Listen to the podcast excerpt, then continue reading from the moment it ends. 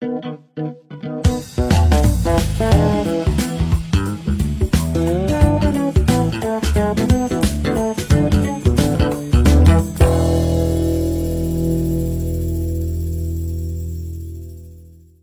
جماعة أنا اعتمدت على ثلاث مصادر. أو اعتم... أول حاجة آه، ألموت لفلاديمير آه، بارتول. تاني حاجة رواية جميلة بتاعت آه، أمين معلوف سمرقند. وطبعا الأساسي في أي حد عايز يعني الحركات الباطنية وتاريخ ال- الإسماعيلية الدكتور عارف تامر من من سوريا. لأن الدكتور عارف تامر أساسا من الشيعة الإسماعيلية يعني من الشيعة الإسماعيلية في سوريا فده الأساسي المرجع الرئيسي. طبعا أنا عشان أتكلم عن الحشاشين ممكن أقعد 20 ساعة لأن الحو- الحوار يعني عايز أقول إيه very sexy بصراحة حركة attractive جدا جدا جدا في التاريخ الإسلامي. ويعني لو إن هو إيه كان عايز يقول يعني عايز يقول إن هي أول حركة اغتيالات سياسية في التاريخ. أنا يعني أعتقد الحركات المسيحية بتاعت الاغتيالات السياسية ظهرت بعدها. وحتى اللي بيلعب بيلعب ألعاب فيديو جيمز اساسن كريد يعني. أي حد جاي عليهم. جاي عليهم يعني. فهي لا شك يعني إن الحشاشين أخطر حركة يعني سرية وتنظيم إرهابي شهدوا العالم الإسلامي تأثيرها كان واسع النطاق في فترة تاريخية كانت معقدة جدا. أول ما واحد يسمع كلمة حشاشين يفتكر إن هم مجموعة من الحشاشين المدمنين اللي بيعملوا جرائم تحت تأثير المخدر في بعض الروايات بت- بتقول ال- ال- الرواية دي صح لكن في ناس بتقول لأ إن أثناء حصارهم وبعد نفاذ المؤن والطعام كانوا بياكلوا العشب والكلى يعني. لما نيجي نبص بقى على الوضع ال- السياسي والجغرافي في الوقت ده في العالم الإسلامي كانت بلاد الأندلس ملوك طوائف. في الفترة اللي هو القرن ال 11 يعني. بعد القرن ال 11 يعني. الدولة العباسية كانت طبعا كانت طبعا كانت طبعا العاصمة بغداد والخليفة كان بالاسم كده بالاسم وبلاد فارس يعني كانت مص... يعني وكانت هي في الاسم في العراق وكده وكانت في بلاد فارس والحتة اللي هي ما ورا- وراء النهر يعني كانت خاضعة للسلاجقة الأتراك ال- الفاطميين اللي هم الشيعة الإسماعيلية كانوا في القاهرة وشمال أفريقيا الدولة الفاطمية في مصر. وكان في صراع رايح سني شيعي في المنطقة. وفوق ده كله في حملات صليبية من أوروبا والمغول جايين من الشرق.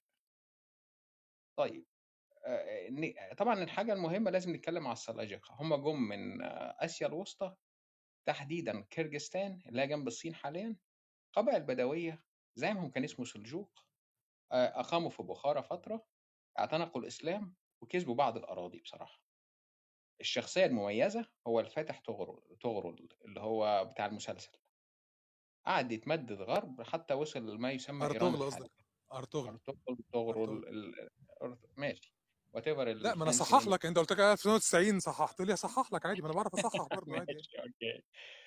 طبعا ال- لما الخليفة القائم بأمر الله آه، أرسل ليهم ول- ولبوا الدعوة. ومن هنا الخلافة العباسية كانت الخليفة مجرد رمز ديني لكن القوة الحقيقية كانت في إيد السلاجقة الأتراك بعد طغ- طغرل مسك ابنه ابن أخوه سوري قلب أرسلان وكان حاكم قوي وعادل وكمان قارئ واعي. آه ابن ملك شاه ابن أرس آه ابن قلب أرسلان عين وزير اسمه نظام الملك. والراجل ده بقى تحط تحتيه 100 خط لأن الراجل ده مهم جدا في التاريخ الإسلامي كان مهتم بالعلم وأسس على اسمه المدرسة النظامية. من أهم تلاميذه أو من أهم تلاميذ المدرسة النظامية الإمام أبو حامد الغزالي حجة الإسلام. وكان آه وكان قلب أرسلان نفسه مهتم بالعلم جدا. ويعني ممكن مرورا كده كان برضو من أحد المعجبين يعني وصديق شخصي لعمر الخيام اللي هو صاحب الرباعيات. نظام الملك كان عنده عداء شديد آه، ومش متسامح قوي في أمور الدين. كان بيأسف إن الدولة بتستخدم ال ال ال ال ال يعني تستخدم اليهود والمسيحيين والشيعة وكان عدو اللدود لأصدقائنا الجماعة ال- الحشاشين. آه، نظام الملك ليه كتاب مهم جدا اسمه سياسة نامة. ده قبل مثلا الأمير بتاع ميكيافيلي ب 400 سنة. آه، زي ما قلت لو حد سمع كلمة حشيش إحنا بنتكلم عن الحشيش يعني كأننا بنتكلم عن الحشيش ولحد طبعا زي ما قلت ليه في الألعاب والأفلام الأجنبية هيفتكر طبعا أساسن كريد وأفكار الحشاشين لسه عايشة معانا لغاية دلوقتي وأي حد يعني هيكمل معانا الروم هيفهم يعني. المذهب الشيعي الإسماعيلي النزاري ن- نشأ في إيران والشام. آه دي أول حاجة. اختيار المعارضين للحشاشين كان حاجة أساسية تنظيم إرهابي. لما هنتكلم الناس هتعمل إسقاطات على الواقع المعاصر يعني. بس قصتهم بدأت إزاي؟ إحنا بعد استشهاد أو مقتل الإمام علي آه، رابع الخلفاء الراشدين علي بن أبي طالب ابن عم الرسول صلى الله عليه وسلم آه، طبعا آه، اللي حصل موضوع ال- الإمام الحسن والإمام الحسين حصلت كربلاء بدأ تأييد آل البيت ياخد طابع ديني مش سياسي بس بعد كده واللي نعرفه واللي نعرفه بعد كده في التاريخ اسمه المذهب الشيعي يعني. آه، آه، جو الأئمة الإمام علي الحسن الإمام الحسين بعد كده الإمام علي زين العابدين بعد كده محمد الباقر بعد كده جعفر الصادق وده توفى سنة 765 ميلادية. اختلف الشيعة في انتقال الإمامة.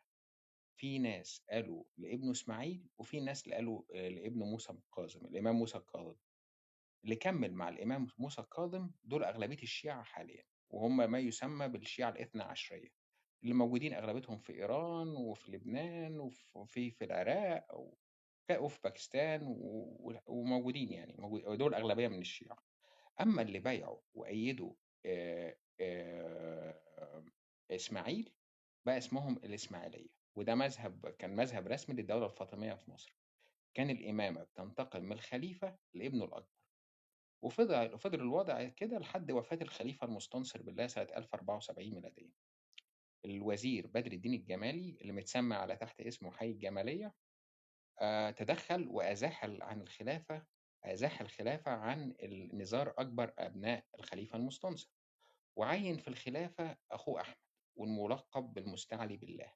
عشان حاجتين أول حاجة إن في علاقة مظاهرة بين الوزير الأفضل ابن سعد الجمالي والخليفة أحمد وكمان إن نزار ده شاب قوي نزار كان شاب قوي وناضج الوزير بدر الجمالي مش هيعرف يتحكم فيه.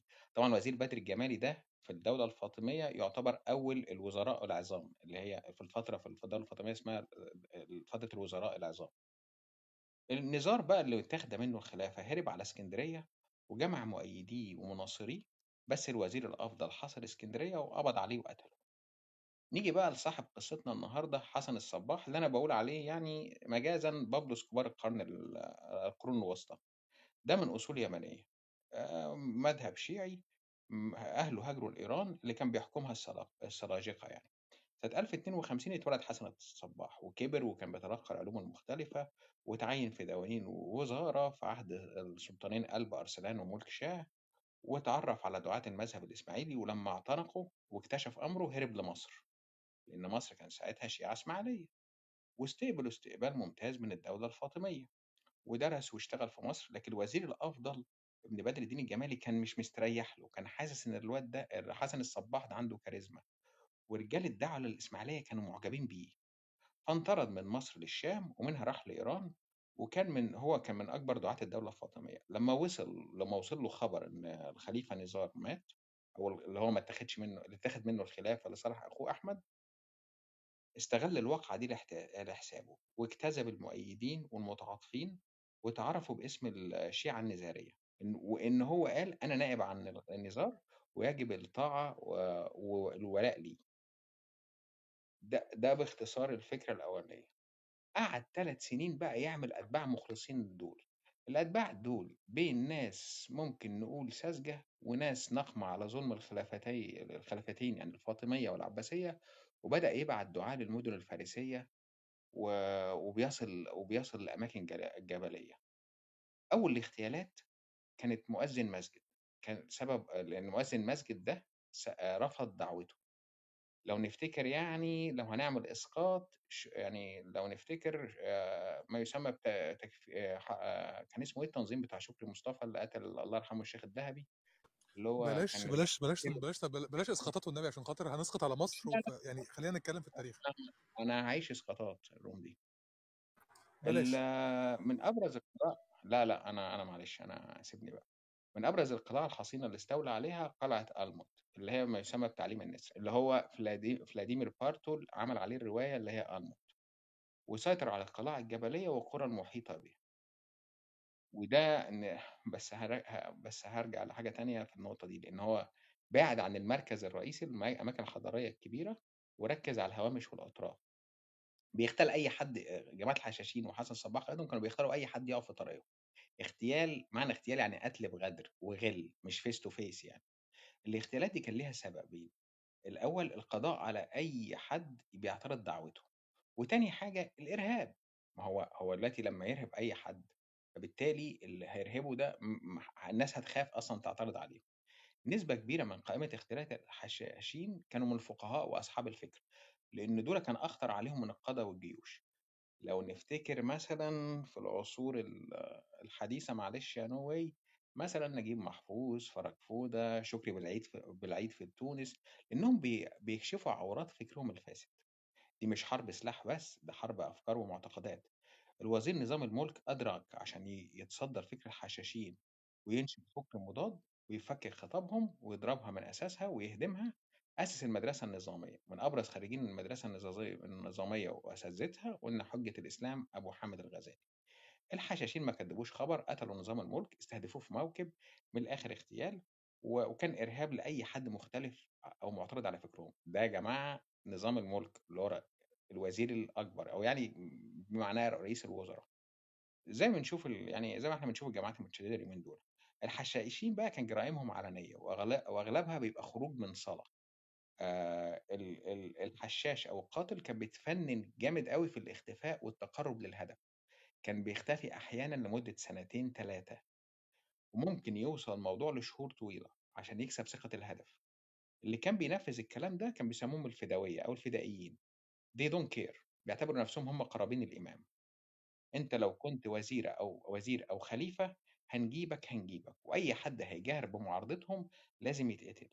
لو نفتكر كده حادثة اغتيال مثلًا النقراشي باشا أو القاضي الخزندار مثلًا. وصلت إن أي حد معارض أو مش مؤيد لفكر الحشاشين اتأخر كان يعني وصلت بقى الحكاية بقى وصلت لإيه؟ لإن أي حد اتأخر على رجوعه لبيته وهو معارض أو مش مؤيد لفكر الحشاشين غالبًا بيكون اتقتل، حتى يثبت العكس. إزاي بقى بيختاروا الفدويين الفدويين أو الفدائيين؟ من الآخر حد جاهل وعنده حماس أعمى وغضب وعنده حاجة ناقصة، مش منتمي ل مش منتمي ل مش منتمي لفئة، مثلًا زي داعش مثلًا، وعنده فُجر في الخصومة، يعني لو اختلف معاك ما عندوش مشاكل إن هو يكفّرك. دايمًا الفكر اللي زي الحشاشين لازم ينمو في الظلام، لإن لو أي حد عقلاني ومستنير مش هيحتاج من الآخر مش هيحتاج من الآخر الموضوع ده، اللي هو اللي مش هيسكت هنذبحه بخنجر يعني. المشكلة مش في المذهب الإسماعيلي أو المذهب السني أو الديانة المسيحية عشان ما حدش يقول لنا إحنا اتجاهلنا على ال ال ال المذهب الشيعي أو الطائفة الإسماعيلية، المشكلة في فرض أفكارك وقمع الآخرين. ماركو بولو ماركو بولو sorry الرحّال العظيم، بس في رحّال أعظم منه هو ابن بطوطة، بس ماركو بولو كان سفير قبلاي خان آآ وصف آآ يعني قا ما قابلش حسن الصباح، هو قابل قائد الحشاشين في الشام اللي هو راشد الدين سنان، شيخ الجبل وفي قلعة مصياف. فهو يعني شاف عشان في ناس بتقول إن هو قابل حسن الصباح، هو ما قابلش حسن الصباح، هو قابل راشد الدين سنان شيخ الجبل في قلعة مصياف. ف إن وصف الجن و يعني هو يعني هو كان الفكرة العامة راشد سنان بيقول له إحنا بنخلّي الحشاش عايش في الجنة.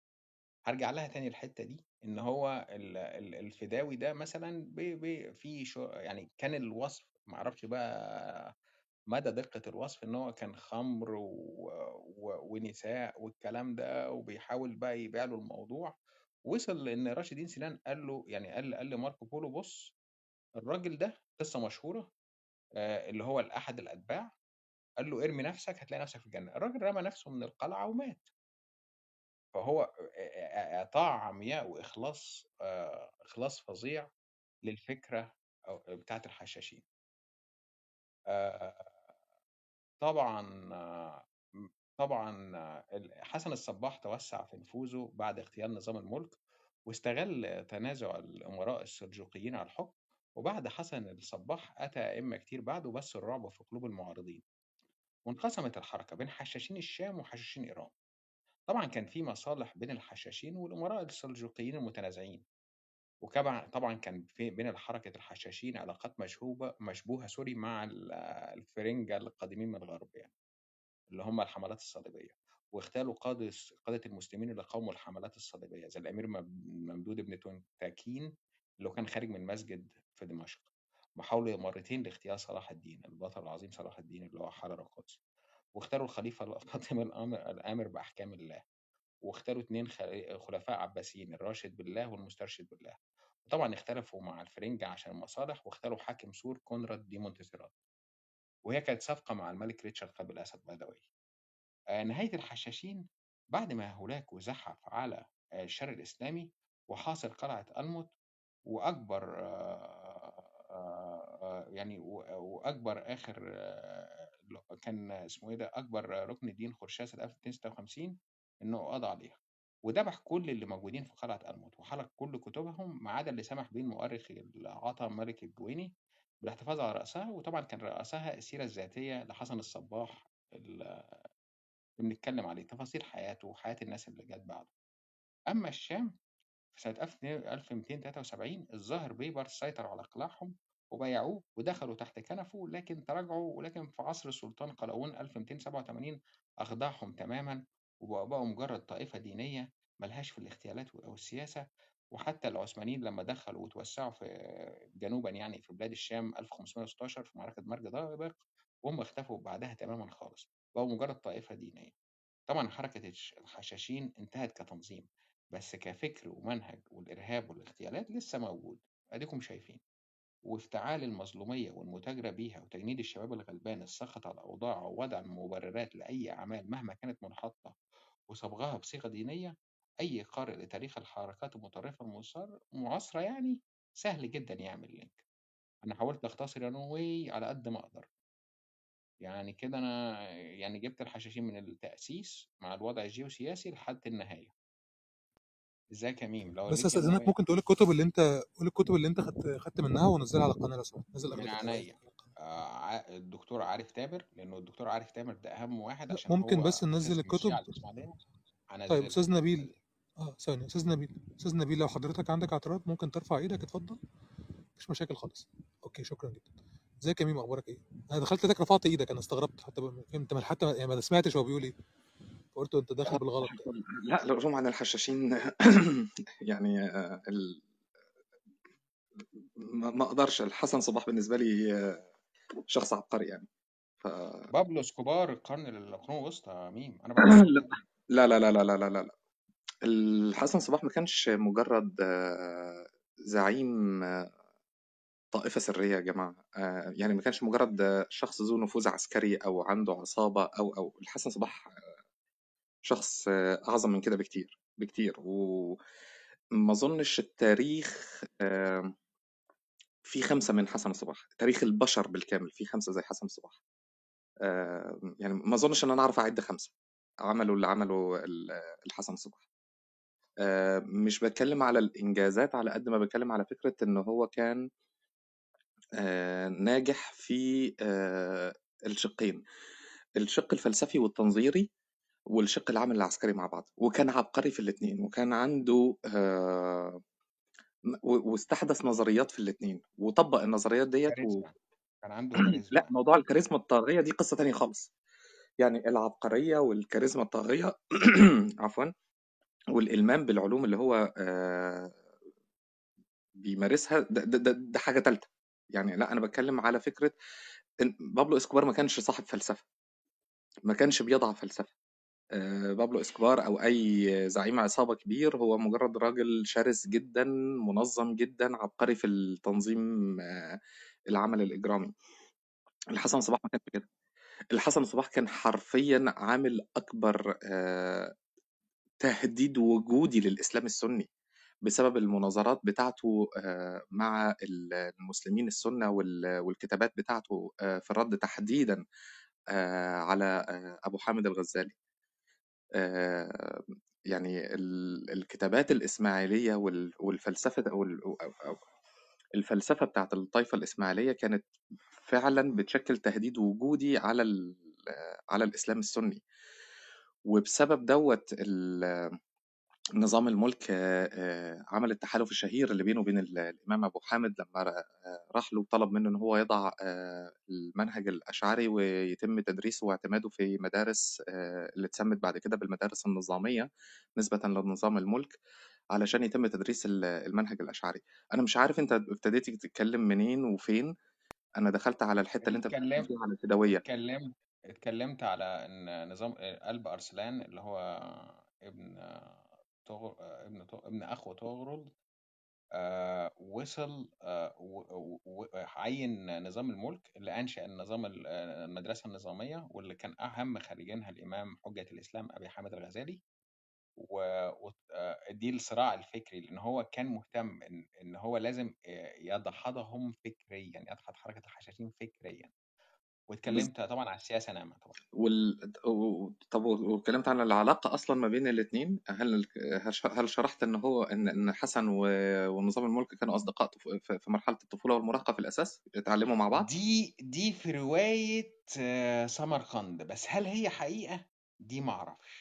ما أه، أقدرش ادي. ف... بتهيألي فرهاد دفتري شاور على الموضوع دوت في الكتاب بتاعه غير ال... غير الشغل بتاع أمين معلوف في, في سمرقند أه... لأ أعتقد فرهاد دفتري كان شاور على ال... على النقطة ديت برضو أه... موضوع ال- العلاقة اللي كانت ما بين ال... الاتنين اللي اتقلبت بعد كده لل... للعداوة ما بينهم. ون و و وتاريخيًا صحيح إن الحسن صباح يعني غيّر المذاهب بتاعته، تقلّب ما بين ال المذاهب، بس بالمناسبة هو الموضوع ما كانش ما كانش بس اغتيالات، آآ هو الهدف بتاعه كان السيطرة آآ أكتر منّه إنهاء المعارضين. هو بالطب أكيد وثابت عندنا موضوع ال الاغتيالات و بس هو بعد الاغتيالات بعد أمّا رسّخ قدرته على الاغتيال، ابتدى يستخدم آآ طريقة تانية للسيطرة على على الولاة والقضاة وغيرهم. كان ال كان في عنده رسالة واضحة جدًا بيتم إرسالها وهي إن القاضي بي بي بيصحى من النوم أو الوالي بيصحى من النوم بيلاقي في خنجر على المخدة اللي جنبه. لمّا بيلاقي الخنجر على المخدة اللي جنبه، ده معناه إن أحد الفدوية قدر إن هو يوصل لغرفة النوم بتاعته وهو نايم وساب الخنجر بدل ما يذبحه، فحياته أصبحت مملوكة ل آآ الحسن الصباح، فعليه إن هو ينفذ ال الأوامر لإن الحسن الصباح يعني آآ عفى عن حياته، يعني ما هو أنا أقدر أقتلك بس مش هاقتلك، فأنت لمّا أنا أوصل لغرفة نومك وأنت قاضي أو والي أو رئيس جند أو غيره أنا أقدر أوصل لغرفة نومك وأسيب لك الخنجر على المخدة اللي جنبك، تصحى من النوم تلاقيه، أنت متخيل كمية الرعب اللي أنت بتكون فيها، يعني أنت هتشُك في كل أهل بيتك، في مراتك وفي عيالك وفي كل حد، وبغض النظر عن النظام الأمني اللي أنت عامله أو الحماية اللي أنت عاملها، الراجل ده قدر إن هو يوصل لك ويسيب لك خنجر على ال ال المخدة، فأنت خلاص أنت كده بتبقى لو ما نفذتش الأوامر فخلاص بعد كده بينفذ، بس هو ما كانش بيتم يعني ما كانش طول الوقت بي بي بيتم عملية الاغتيالات. بالنسبة لموضوع الكلام عن ال الحشاشين، هو إحنا عندنا في غالبًا يعني المصادر اللي بتتكلم عن الطائفة الإسماعيلية النزارية، يا إما بتكون مصادر من أه أبناء الطائفة نفسها، يعني مكتوبة من أبناء الطائفة، يا إما بتكون مكتوبة من المخالفين بتوعهم سواء من المسلمين أو من المستشرقين الأوروبيين أو من الأوروبيين ال اللي عاصروا ال الموضوع دوّة. أنت اتكلمت برضه على موضوع ال الكلمة الحشاشين ودخولها اللغة الإنجليزية؟ قلنا واساسن كريد واللعبة الجيم و إحنا آه. آه، طيب خلاص يبقى أنا كده هافضل أحط أتفق بس أتفق معاك في حاجة إن هو ما كانش مجرد اختلاف سياسية هو كان بينادي لن... بينادي لنفسه آم، عارف القصة بتاعت الوزير الأفضل وابن بدر الدين الجمالي لما اختار آه، ابن المستنصر بالله الخليفة أحمد مكان الخليفة نزار. هم يسموا الشيعة نزارية زي ما أنت قلت فهم هو لما نزار تم اغتياله بقى بعد ما تم محاصرة اسكندرية أنا حكيت القصة دي بس هعيدها تاني يعني بعد ما الوزير الأفضل حاصر اسكندرية وقتله فهو اعتبر إن هو كان اتطرد خلاص من مصر راح الشام لأن الوزير الأفضل كان شاكك فيه جدا جدا جدا وشايف إن واحد عنده كاريزما ودعاة المذهب الإسماعيلي معجبين بيه جدا فراح طرد حسن الصباح من مصر فحسن الصباح خد الدعوة إن هو إن هو نائب عن نزار وبدأ يطلب الطاعة والولاء ليه. طبعا بدأ في إيران. دي النقطة بس ال- والله بُص، هو تاريخ تاريخ الحسن الصباح زي المشكلة فعلًا إن أنت دايمًا يا إما هتلاقي اللي كاتبين عن المرحلة ديّة يا إما كانوا معاه من أبناء ال ال الطايفة، يا إما كانوا من الأعداء بتوعه، آآ يا إما المستشرقين ودول دايمًا بيبقى كان في ال في الوقت دوّة كان دايمًا في عندهم مشا يعني أنا ت تحديدًا ماركو بولو الكتابات بتاعته ما باخدهاش على إن هي مصدر تاريخي هي بتindicate يعني ممكن تدّي لك indication على حاجة بس ما ما ينفعش تعتمد عليها آآ تاريخيًا. والموضوع بتاع الاسم نفسه بتاع الطايفة الحشاشين في فرهاد دفتري كان جاب تقريبًا ده باحث إيراني كان عامل بحث عن موضوع ال الإسماعيلية النزارية في على الأقل 3 3 يعني قصص حوالين الاسم جِه منين الحشاشين. طبعًا في القصة ال الأشهر إن الحسن صباح كان آآ بي بيدّي لهم حشيش آآ سواء عن طريق التدخين أو عن طريق الأكل بطريقةٍ ما، بحيث يدخلوا في مرحلة من من الهلوسة، وبعد كده كان ال بيتهيأ لي ده الكلام اللي كان قاله ماركو بولو إن هو كانوا بيتنقلوا آآ في القلعة بتاعة الموت عبر ممر سري آآ إلى جنة صناعية عملها الحسن صباح، وعملها على المعايير أو النموذج اللي موجود في القرآن لل للجنة، إن فيها آآ حور عين آآ وإن فيها اسمه إيه آآ أنهار من لبن وخمر وحاجات زي كده، فكان الفداوية بيصحوا من ال يعني بي بيتم بي بي بيكونوا في حالة إغفاء من الحشيش وبيتم نقلهم عبر الممر دوّة آآ للجنة ديّة وبيلاقوا نفسهم فيها، فده اللي بيخلّي عندهم فكرة اليقين ب بالحسن الصباح وبالدعوة بتاعته، علشان كده الفكرة بتاعة إن هو لمّا كان بيقول لواحد اقتل نفسك آآ أو ارمي نفسك من على السور بتاع ال القلعة، كان بيرمي نفسه بدون تردد أصلًا، علشان كده كانوا الفدوية لمّا بينفذوا عمليات الاغتيالات ما كانوش بيهربوا ولا بيقاوموا، بالعكس كان في آآ أعتقد برضه إن كانوا بيلاقوا مع الفدوية بعد عمليات الاغتيال اللي بينفذوها لمّا بيتقبض عليهم، بيلاقوا معاهم صك، عقد بقصر في الجنة آآ ممهور بتوقيع ال الحسن الصباح، وفي تفاصيل للقصر دوّة، قصر من من ذهب، من فضة، من مرجان إلى آخره، لإن هو خلّاهم يشوفوا ال الجنة عيانًا بيانًا. طبعًا المنقبين والباحثين قلبوا قلعة آآ ألموت رأسًا على عقب في محاولة لإن هم يجدوا أي أثر على موضوع الجنة ديّة أو الممر السري اللي بيقود للجنة دي، وما فيش أي حاجة، علشان كده في تشكيك في الموضوع دوّة وفي التسمية بتاعة ال الحشاشين من هنا. في بعد كده الرواية التاريخية التانية على إن أثناء حصار ال المغول لل للقلاع بتاعة الحشاشين، لإن المغول ما قدروش إن هم آآ يقتحموا القلاع بتاعة الحشاشين في أثناء اجتياحهم لل للعالم الإسلامي، فحاصروا القلاع بتاعة الحشاشين وتركوا الفرق بتحاصر القلاع بتاعتهم وكمّلوا الطريق آآ بعد كده. فإن أثناء هذا الحصار ال المحاصرين داخل القلاع اضطروا اضطرارًا إلى إن هم يأكلوا من حشيشة الأرض، ف آآ تم آآ وصفهم بالحشاشين نظرًا لإن هم اضطروا بسبب الحصار والجوع إن هم ياكلوا النجيلة يعني. ده كان أحد الحاجات اللي اتقالت عن موضوع سبب التسمية، بس المشكلة في الرواية ديّة إن ال الاسم أقدم شوية من الحصار المغولي، يعني اسم الحشاشين أقدم من فترة ال الحصار ال المغولي. بس مش عايز أطوّل بس هو أنا لو اتفتحت في الكلام عن الحسن صباح فم مش هابطّل بصراحة. هو شخصية عبقرية جدًا، أنا بس باستأذن الناس اللي هتتكلم ممكن لو عنده مصدر تاريخي يقول لنا على اسم الكتاب عشان خاطر نستفيد إحنا كمان، طيب ال ينزل تحت. الكتاب بتاع فرهاد دفتري آآ ثواني و شكرًا يا. طيب ولو خلّصت يا ميمي انزل تحت ولو حابب تطلع تاني هابعت لك، أو لو أنت عايز عندك حاجة تانية بعد كده بس بعديها بشوية قُل لي. عبد الغني إزيك أخبارك إيه؟ اتفضل.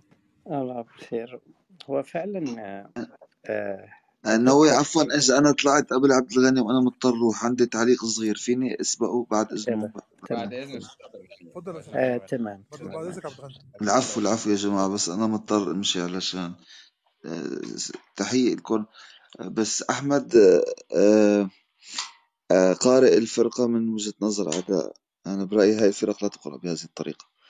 يعني عندك حركة آه، من أخطر الحركات السياسية الإيديولوجية في التاريخ الإسلامي يعني ميم اللي حكاها دقيق جدا. ما ننسى أنه هاي النمط من الحركات عندما استلم السلطة أقام خلافي أو أقام سلطة سياسية موازية لسلطة المركز السني في بغداد. أو في الأندلس في مناطق أخرى. بيعد إيديولوجيا محبوكة وقديمة وشديدة التعقيد وشديدة العمق خلينا نقول. يعني بمعنى آه، آه، وهي الحركات علشان هي سرية وباطنية. بيطلع عليها كتير آه، يعني كتير إضافات وكتير أساطير. وتحديدا الحشاشين ما بعرف كأنه حدا ذكر موضوع الاشتقاق الكلمة الإنجليزية تبعت أساسينيت والاغتيال إجت من هون. يعني تحديدا هاي الحركات علشان أخذت أخذت خلينا نقول نفوذ في مناطق طرفية في إيران. طبعا من أهم معاقل هاي الحشاشين تحديدا أو السلف لهم بسلمية بسوريا. إنما علشان هني كان عندهم نفوذ بس بس طرفي. آه، أحمد آه، ألموت أو إسماعيلية ألموت وفلسفة إسماعيلية ألموت وسلمية حتى ومعظم قلاعهم في منطقة القدموس أو غيرها. هاي إلها آه، طبعا بشير هون إلى المفكر الفرنسي هنري كوربون عنده عدة قراءات للإسماعيلية وتحديدا لإسماعيلية ألموت. عندهم ضمن الحركات الباطنية والقراءات الفلسفية الباطنية للإسلام عندهم توجه خاص له علاقة بصيغة آه، محددة أو معينة من المهدوية. لا هاي الحركات أكثر تعقيدا بكتير من وصف الخصوم وأكثر أثرا بالتاريخ الإسلامي من وصف الخصوم اللي غالبا ما بيكون آه، له غاية بالتشويه يعني. فبتمنى مثل ما قلت أنا مراجعة آه، ومعلش تسمح لي أحمد صديق بس أنت كان عندك وقعت بهذا الفخ تبع التقييم. يعني أنا برأيي هاي الحركات لا تقرأ هيك. آه خلينا نقول نقرأ قرب آه قربان. أنا ابديت وجهة آه. نظري. لا ما خدتهاش أنا ابديت آه أنا برأيي وجهة نظرك وقعت بهذا الفخ. أكيد وجهة نظرك كلنا بنحكي وجهة نظر بس أنا برأيي وجهة آه. فأنا غير كوربون آه، اللي قال عنه الدفتري آه، الأخ اللي كان شوي أنا عندي اطلاع نسبيا على اقتباسات منه في كثير حاطط اسم الكتاب اللي هو كان واخده حاطط اسم الكتاب. لو أنت برضو عندك, عندك اسم كتاب أنا قلت عن عليه عشان نضيفه أنا قلت هنري كوربان. بيحكي بالجانب الايديولوجي عفوا.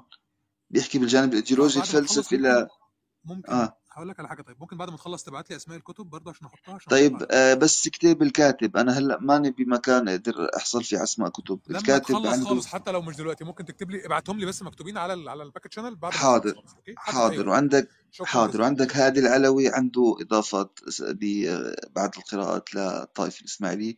وعندك آه، أدب غزير جدا جدا جدا بيحكي عن فروع الطائفة الاسماعيليه موجود اللي حابب يبحث لأنه عندك قد يكون الشق الإيديولوجي والشق الفلسفي آه، آه، شديد الخطورة. وغالبا ليست متفردة الطائفة الإسماعيلية في الإسلام إنما هي الأكثر وضوحا والأكثر بعدا.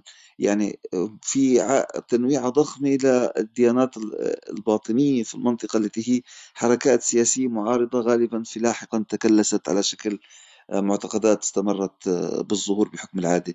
إنما المعارضة السياسية للسلطة المركزية في بغداد وفي باقي المناطق كانت تأخذ هذا الشكل في العصر الوسيط وما لحق شكرا جزيلا. وعفوا من عبد الغني مرة ثانية طيب آه أنا آه أنا أنا قلت قلت المصادر بتاعتي في الأول آه أستاذ نبيل. أنا مش هرد عليك يعني طبعا حقك إن أنت تقول اللي أنت عايزه. أنا ما عنديش مشكلة. أنت شايفني أنا متجني على الحشاشين. لا دي وجهة نظري إن أنا بحب أعمل إسقاط على الوضع الحالي. أنا شايف في تماثل كبير جدًا بالتاريخ المعاصر لمصر ودول المنطقة مع الوضع مع جماعة الحشاشين. دي وجهة نظري. آآ أتم ممكن تكون مخ أنت شايفها مختلفة ده حقك، يعني أنا ما عنديش مشكلة يعني. أنا شايف يعني اغتيال النقراشي باشا، القاضي الخزندار، اغتيال فرج فودة، نجيب محفوظ، كل الكلام ده يتماشى مع هذا الفكر اللي هو بتاع الحشاشين. هم أول فرقة اغتيالات سياسية في التاريخ. أنا همسك الحركات السياسية في الإسلام كده واحدة واحدة وهعيش بس هقراها من وجهة نظر مش دينية عشان بس هقراها من وجهة نظر جيوسياسية أكتر. عشان أنا الحتة الدينية دي أنا لست لست يعني بارعا فيها أولا بس أنا مش عايز مشاكل.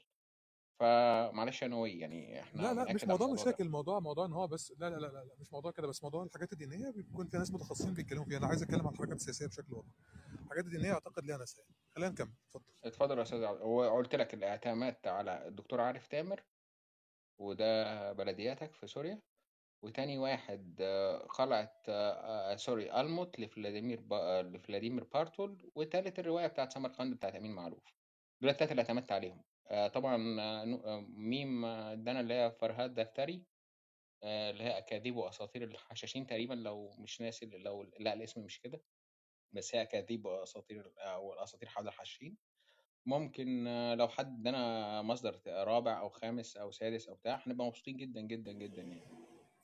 آه وهي الفكرة كلها إن الحركة نفسها سياسيا مهمة. أنت ساعات مهم إنك تبص للحركة السياسية بشكل واضح. على إزاي شخص قدر يكون ايديولوجيه كملت بالطريقة دي وفضلت مؤثرة في ال- العالم بالطريقة دي؟ إزيك يا عم عبد الغني؟ أخبارك إيه؟ يا رب تكون بخير. منور. آه الحمد لله. آه آه آه الموضوع طبعا آه، شائك هذا. آه الحسن الصباح ويعتبر آه، من وجهة نظري أنه من أهم الشخصيات التاريخية في العالم يعني.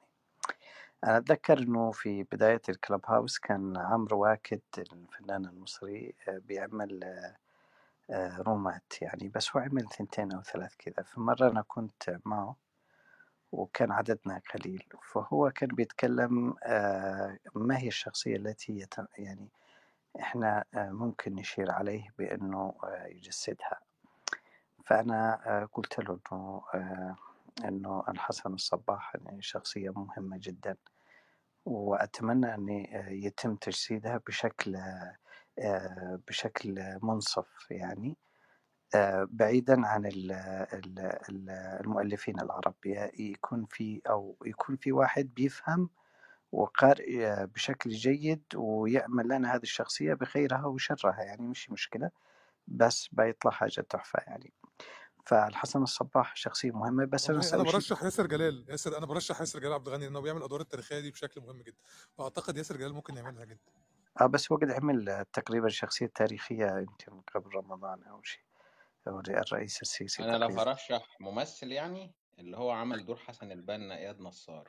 آه آه هو قال كده هو قال هو قال إن هو عايز يعملها بس أنا شايف إن ياسر جلال أفضل بكتير. اتفضل يا عبد الغني. آه, آه طيب هو أنا أريد أن أشير إلى ثلاث نقاط آه بسيطة يعني. آه النقطة الأولى أنه آه الحسن الصباح وكان ينتمي آه مذهبيا إلى الإسماعيلية. طبعا الإسماعيلية كانت في آه في ذلك الوقت هي المذهب الأقوى آه شيعيا. يعني هي هذا هذا المذهب بنى آه، كان لديه دول. يعني آه، عندنا دولتين في اليمن كان عندنا الخلافة الفاطمية كان هناك آه، كانت القوة ال- الكبيرة هي الإسماعيلية ال- وبعد ذلك الزيدية وبعد ذلك الجعفرية. الآن ال- الأمر ربما مقلوب لكن في ذلك الوقت كانت الإسماعيلي الإسماعيلية لديهم آه، دول لديهم سياسة لديهم آه، آه، مذهب قوي لديهم متكلمين. يعني كان في هذا السياق. ال- النقطة الثانية أنه آه، ما يعرف عن الحسن الصباح أنه كان شخص على خلاف ما قد يعتقد البعض أنه رئيس عصابات وخلاص لا هو كان قارئ وكان مطلع وكان يقرأ وكان لديه هم المذهب أيضا و وكان أيضا يخطط ويدبر يعني وكان كل تقريبا هو كان يريد أن يسيطر ويغير يعني في نفس الوقت وكان مؤمن بهذا الشيء رغم أنه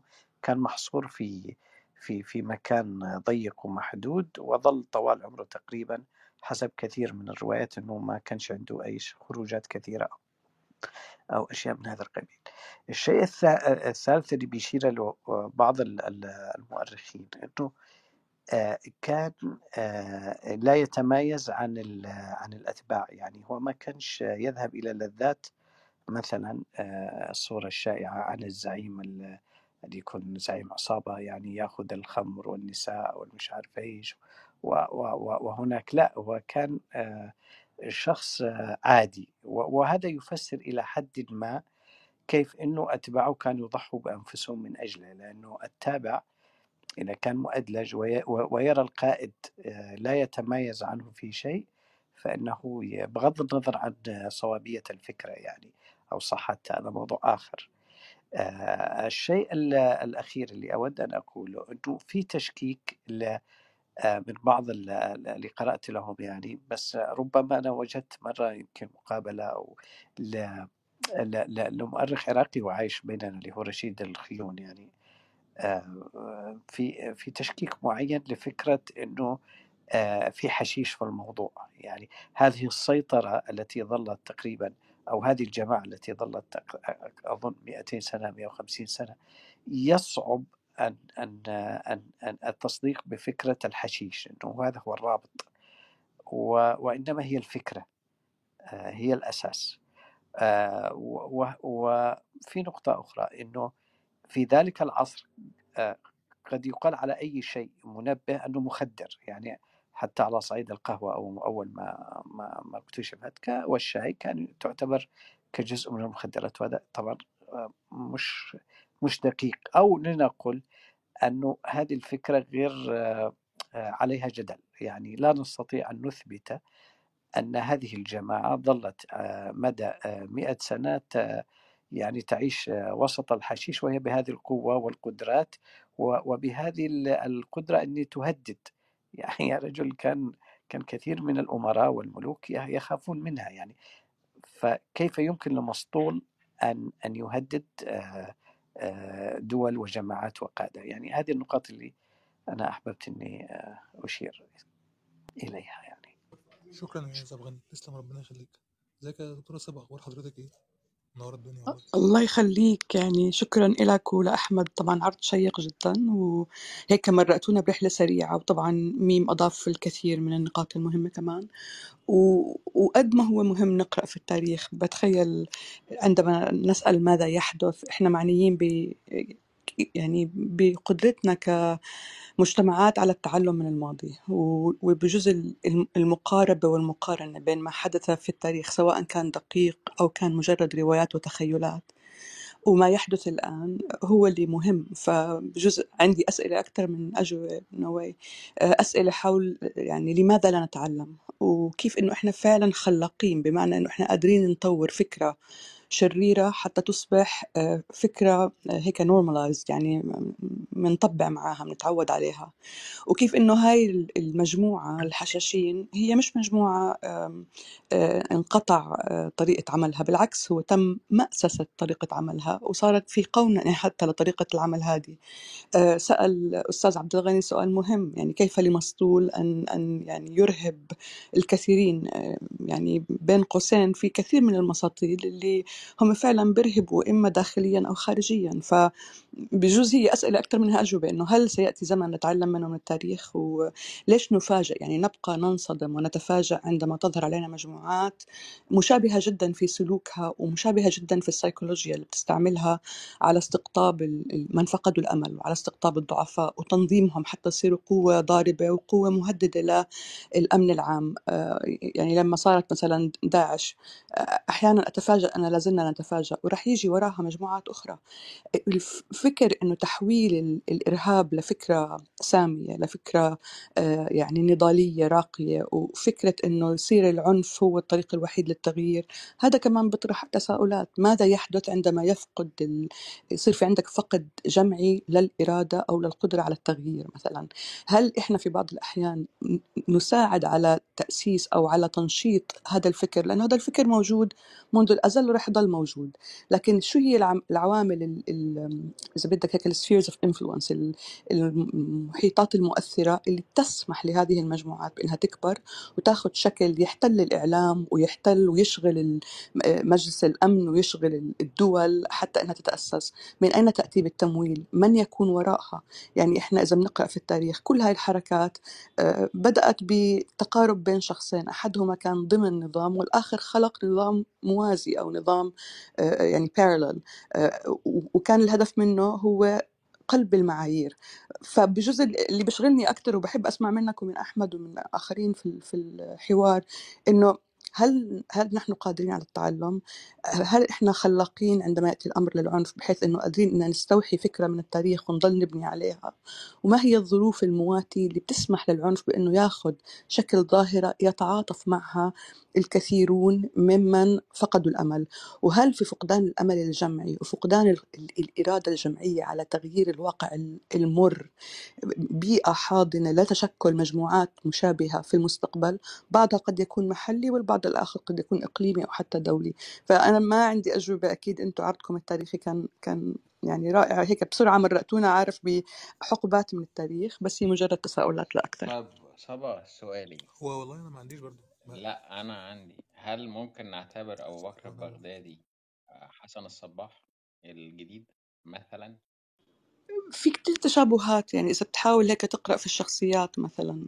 فكرة التفاف مجموعة كبيرة حول شخص لا يعطيها أي حقيقة إلا أمل فيما بعد الآن. هي فكرة أنا بلاقيها يعني فكرة مبهرة. أنت عارف قديش يجب أن تملك من الكاريزما والقوة على الإقناع حتى إنك تسمح لأشخاص إنهم يؤمنوا فيك ويمشوا وراك أكثر من إيمانهم بقيمة حياتهم. يعني يعني هاي الفكرة بحد ذاتها رهيبة.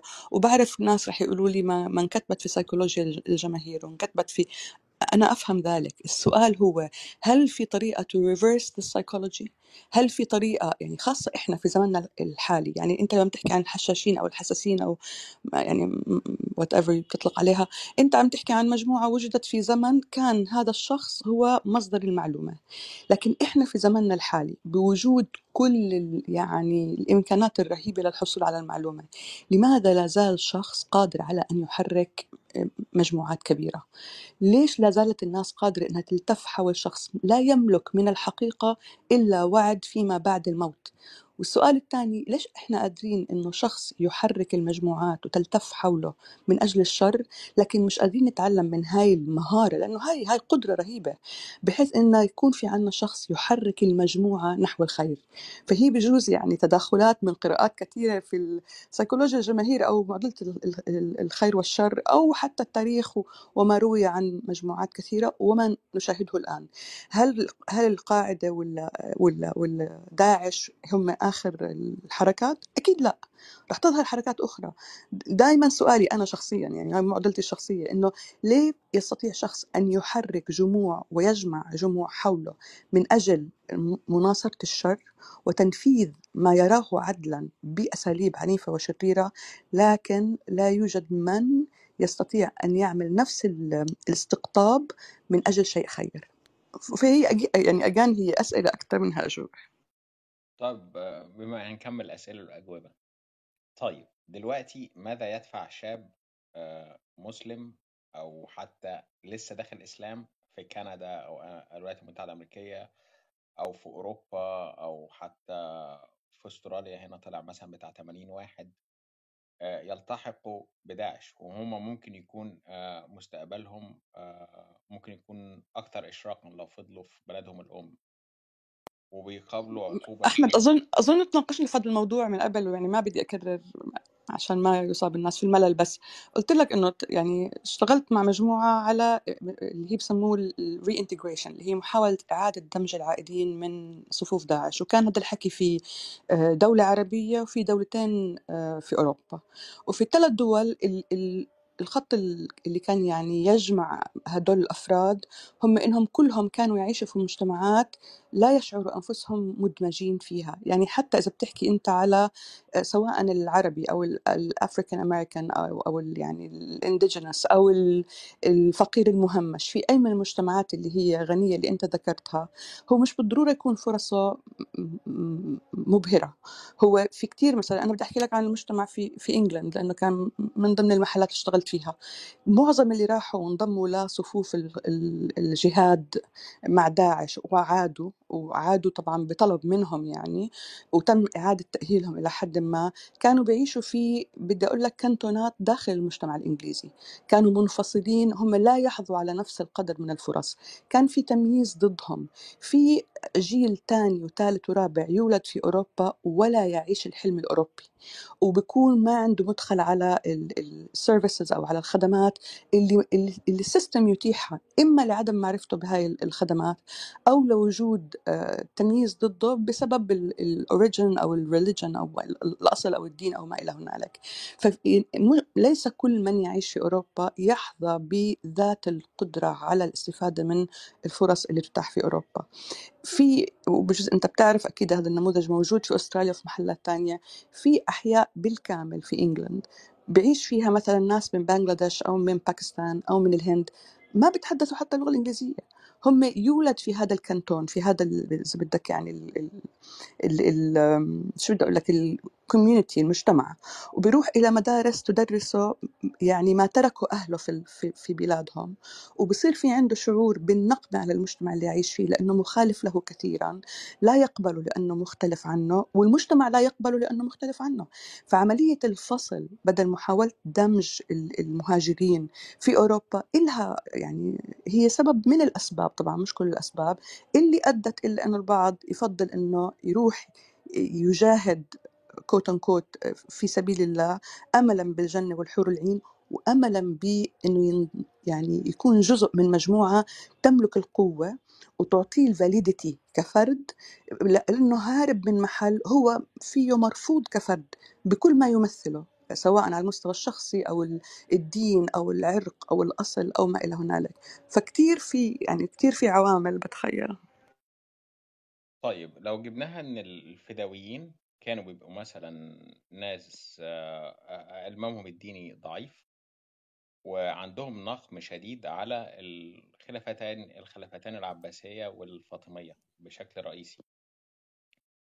ولو جبنا آه، لو جبنا آه، لو خدنا من كلامك اللي هم ال- ال- الدواعش معنى أصح آه، هم آه، بيعانوا ممكن من إسلاموفوبيا بيعانوا من آه ممكن آه من ف... من أزمة هوية معينة أزمة هوية هو لا هو مثلا أوروبي ولا هو آه مثلا باكستاني أو هندي هو ح... هو حاجة بالاتنين. مع آه آه الأحلام البطولة ومع في حاجة في حاجة على فكرة مشتركة إن كان دايما في على أمازون وجدوا إن كتاب آه اللي هو إسلام فور داميز ده كان كان كان كتاب من أكثر الكتب مبيعا أو طلبا في الفترة دي. ففي تشابه أنا ده ده ال- ده ال- ده ده ال- ده اللي عايز أقوله. في تشابه غريب بين الفدويين والدواعش اللي هم الفدويين اللي هم اللي كانوا بينفذوا عمليات الاغتيال بس بعيد قوي يا أحمد بعيد قوي بعيد قوي قوي قوي بعيد قوي مقارنة بعيدة جدا يعني أنت حسن صباح ده حد كان قادر يأسس فلسفه يعني ده ده حد مختلف ما ينفعش تقارنه غير حد يعني نفس الحجم تقريبا. إيه، نو إذا بتسمح لي إذا بتسمح لي ممكن تقول عنه بعيد إذا كان هو النموذج اللي انقطعت من بعده الأحداث أو اللي انقطعت من بعده التكرارات لنفس الصورة وفجأة ظهر عنا داعش. لكن هذا النمط أو هذا النموذج تكرر كثيرا قبل ما نوصل لابو بكر البغدادي. يعني هو ما انقطع هو ضل الفكر الإنساني اللا إنساني يعني يطور عليه وصولا لأبو بكر البغدادي. فإحنا ممكن كلامك سليم مية بالمية إذا بتطلع إنه صار في عندي فجوة في التاريخ في وجود الحركات ال- ال- المشابهة بغض النظر عن الدافع إلها وصولا لأبو بكر البغدادي. لكن لا هو تطوير الإنسان لهذه الفكرة تطور عبر التاريخ. هو ما كان في انقطاع تاريخي في التطور أتفق معاكي 100% في الموضوع ده. هو آه فترة تاريخية متباعدة لكن آه، في الحقيقة آه، كفكر ومتشابه جدا جدا جدا يعني. كان ن- يعني هم غضبهم ونقمهم على ال- على الأنظمة الموجودة سواء مع طبعا في الفترة ال- الخلافة العباسية والفاطمية كان ما نقدر نقول مع إقليمية. دلوقتي وصلت لمرحلة بقت دولية أكتر محلية وإقليمية ودولية. فهي أنا ده, ده التشابه اللي شايفه في الموضوع ده وفي أكيد اختلافات. طبعا الزمن مختلف يعني داعش كان بيجتذبوا انصارهم باستخدام وسائل التواصل الاجتماعي مثلا. كانوا بيستخدموا أحدث أو أنواع وس- وسائل التواصل الاجتماعي والفيديوهات مثلا اللي هي تجذب الشباب. لكن مثلا أيام الحشاشين ما كانش فيه كان مجرد إن هو بيرسل دعاة لل...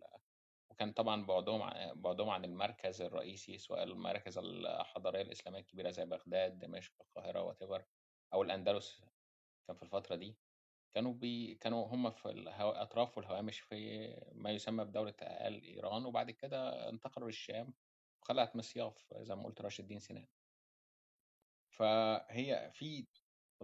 هو أحمد أنا رح أنزل طبعا لأنه يعني أنا وعدة نفسي ما أحكي في السياسة ولا في الأشياء هذه لأنه كلوب هاوس مؤق- مؤخرا يعني مكان للأسف يعني صعب الواحد حتى يبدي فيه رأيه. بس بجوز النقطة الوحيدة إنه إحنا دائما بنفكر بمن يقود الحركة. هو المهم أن نفكر بوقود الحركة. وقود الحركة هم الناس اللي بتفقد الأمل إنه في حلول بكفلها إلها النظام أكثر تطورا أو أكثر مدنية وقود الحركة هو وجود أشخاص بحسوا حالهم أنهم غير ممثلين. آه، فبصفي في عندك أنت بحاجة لكاتاليست محرك. هذا المحرك يعني أكيد هو بيكون يملك من الذكاء الشرير ما يملك ولكن هو لا يستطيع أن أن أن يحدث هذا ال- ال- المقدار من العنف أو الجدل لولا أنه كان في هنالك ما يكفي من الوقود. فأنا بتخيل في أي مجتمع إحنا يجب أن ننتبه لمن ممكن لهم أن يكونوا وقودا لحركات من هذا النوع. Thank you.